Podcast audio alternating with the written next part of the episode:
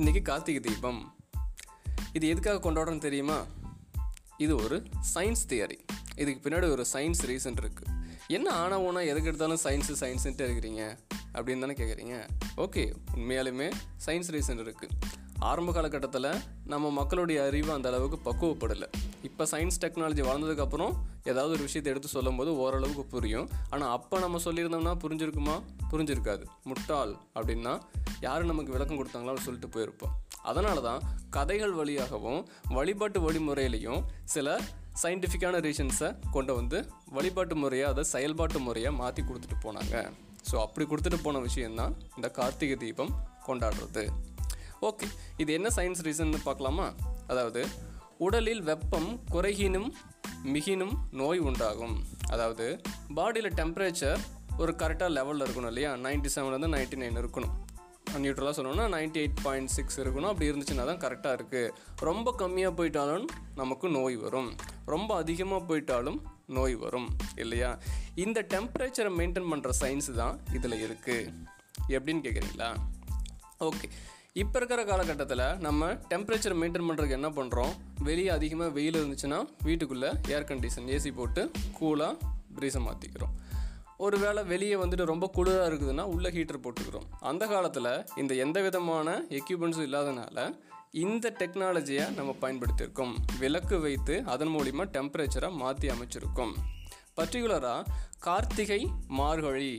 இந்த மாதத்தில் இதை நம்ம பயன்படுத்தும் கார்த்திகை தீபம் ஆரம்பித்த நாள்லேருந்து மார்கழி வரைக்குமே அந்த மாதம் முழுக்கவே நம்ம விளக்கு வைக்கிற பழக்கத்தை நம்ம பயன்பாட்டில் வச்சுட்டு வந்திருக்கோம். ஏன்னு தெரியுமா? இந்த ரெண்டு மாதம் பார்த்திங்கன்னா கொஞ்சம் வித்தியாசமாக இருக்கும். மழையும் பொழியும் பனியும் பொழியும். ரெண்டுமே மிக்ஸ் ஆகி வரும். ஸோ மழையும் பனியும் சேர்ந்து வந்து ஒட்டுமொத்த டெம்பரேச்சரை மாற்றி அமைச்சிருது இல்லையா? ஸோ அந்த டெம்பரேச்சரை நியூட்ரல் பண்ணுறதுக்கு தான் இந்த தீபாவளி முறை.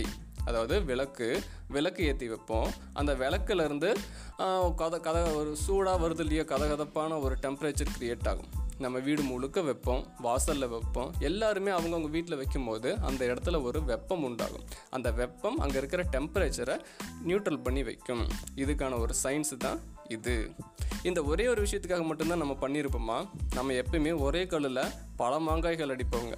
அதாவது ஒரு செயல் செஞ்சால் அதில் பல நன்மைகள் கிடைக்கணும் இல்லையா? அதன் அடிப்படையில் தான் இந்த தீபத்தை ஏற்றி வழிபடும் முறையை வச்சது. என்னன்னு பார்த்தோம் அப்படின்னா இதில் வந்துட்டு நல்லெண்ணெயோ அல்லது நமக்கு வசதிக்கு தகுந்த மாதிரி நெய்யோ ஊற்றி தீபத்தை ஏற்றலாம் அது மட்டும் இல்லை இது அகல் விளக்கு அதாவது மண் விளக்கில் தான் செய் ஊற்றி தீபத்தை ஏற்றுவாங்க. ஸோ மண் விளக்கு அதில் இருக்கக்கூடிய எண்ணெய் அதிலிருந்து வரக்கூடிய வெப்பம் இதையெல்லாம் காற்றில் பரவி வரும்போது ஒரு குறிப்பிட்ட அளவு ஒரு வாசனை ஒரு தானே கிரியேட் ஆகும். நம்ம வீட்டிலே விளக்கேற்றி வச்சு பாருங்கள் நெய் தீபத்தை ஏற்றி வழி பார்க்கும்போது அதுலேருந்து ஒரு வாசனை வரும். நல்லெண்ணெய் ஊற்றி அதுலேருந்து நம்ம தீபத்தை ஏற்றும் போது அதுலேருந்து ஒரு வாசனை வரும். எப்படியா இருந்தாலும் அந்த வாசனை என்ன பண்ணும் அப்படின்னு கேட்டிங்கன்னா நுரையீரல் சம்மந்தப்பட்ட நோய்கள் எல்லாத்தையும் சரி பண்ணும். சுவாச குழாய் இருக்கு இல்லையா? ரெஸ்பிரேட்டரி ப்ராப்ளம் இருக்கிறவங்க எல்லாத்துக்குமே அதை சரி பண்ணும். இப்போ இருக்கிற கொரோனா சுச்சுவேஷனில் இது ரொம்ப ரொம்ப முக்கியம் இல்லையா? ஸோ எதுக்கு இது ரொம்ப முக்கியமாக பார்க்கப்படுதுன்னா சுவாச குழாய் சம்மந்தப்பட்டது நுரையீரல் சம்மந்தப்பட்ட நோய்கள் சரியாகுது அப்படின்னா அதாவது ரத்த ஓட்டம் சீராக அமையும் அப்படிங்கிறப்போ பாடி டெம்பரேச்சர் கரெக்டாக இருக்கும். அப்படி பாடி டெம்பரேச்சர் கரெக்டாக இருந்தாலே நோய் எதுவுமே தாக்காது நோய் எதிர்ப்பு சக்தியோடு நம்ம இருக்க முடியும். ஸோ அப்பேற்பட்ட விஷயத்தை தான் இந்த எண்ணெய் வழியாக நம்ம தீபத்தை ஏற்றி அந்த ஒரு வாசனை கிரியேட் பண்ணுறோம் இல்லையா? எல்லா இடத்துலையுமே. கோயிலுக்குள்ளே போனீங்கன்னா உங்களுக்கு தெரியும். கோயில்களை பார்த்தீங்கன்னா நெய் தீபம் ஏற்றுவாங்க அப்படி நெய் தீபம் ஏற்றும் போது அதுலேருந்து வரக்கூடிய ஒரு வாசனை வரும். அது மட்டும் இல்லை சாம்பிராணி போடுவாங்க. அந்த சாம்பிராணி மூலிகை சாம்பிராணியாக இருக்கும். சாம்பிராணி முறையை பயன்படுத்துறது இந்துக்கள் மட்டும் பண்ணலை கோயில்களில் மட்டும் இதை வழிபடல. இஸ்லாமியர்கள் பார்த்தீங்கன்னா கடை கடைக்கு ஏறி தூபம் போடுவாங்க. பார்த்துருக்கீங்களா ஸோ அந்த மாதிரி எல்லா விதமான மதத்தினரும் இந்த சாம்பிராணி முறையை கையாண்டுட்டு வந்துட்டு இருக்காங்க. சரி ஓகே இது மத சாயம் எதை நம்ம பூச வேண்டாம். ஸோ இந்த மாதிரி இதில் வந்து டெம்பரேச்சர் மெயின்டைன் பண்ணுறதுக்கு நம்ம உடலில் இருக்கக்கூடிய நோய் ஏதாவது வந்துச்சுன்னா அதையும் சரி பண்ணுறதுக்கு இந்த வழிமுறை அதாவது இந்த தீபத்தின் வழியாக வெப்பம் அதுலேருந்து வரக்கூடிய வாசனை இது நமக்கு ஒரு ப்ளசண்ட்டான ஒரு ஃபீலை கொடுத்து சரி செய்யுது.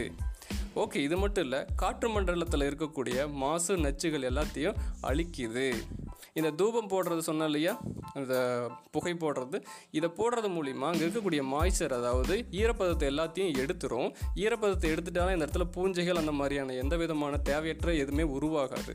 ஸோ அப்போ அங்கே கூடிய இருக்கக்கூடிய சூழ்நிலை எல்லாத்தையும் மாற்றி அமைச்சு நமக்கு ஒரு நல்ல விதமான உடலமைப்போடையும் மன அமைதியோடையும் இருக்கக்கூடிய அளவுக்கு இந்த வழிபாட்டு முறைகள் நமக்கு பயன்பாட்டுக்கு வந்துகிட்டுருக்கு ஓகே இப்போ புரிஞ்சிருக்கு நினைக்கிறேன். ஒரே கலரில் பழமாங்காய்கள். டெம்பரேச்சர் மெயின்டைன் பண்ணுறதுக்கு நம்ம பாடி டெம்ப் அதாவது உடம்புக்குள்ளே இருக்கக்கூடிய ஏதாவது நோய்கள் ஏதாவது இருக்குதுன்னா ரெஸ்பிரேட்டரி அதாவது நுரையீரல் சம்மந்தப்பட்ட நோய்கள் எல்லாத்தையும் சரி செய்து காற்று மண்டலத்தில் இருக்கக்கூடிய நச்சுக்கள் எல்லாத்தையும் அழிக்குது.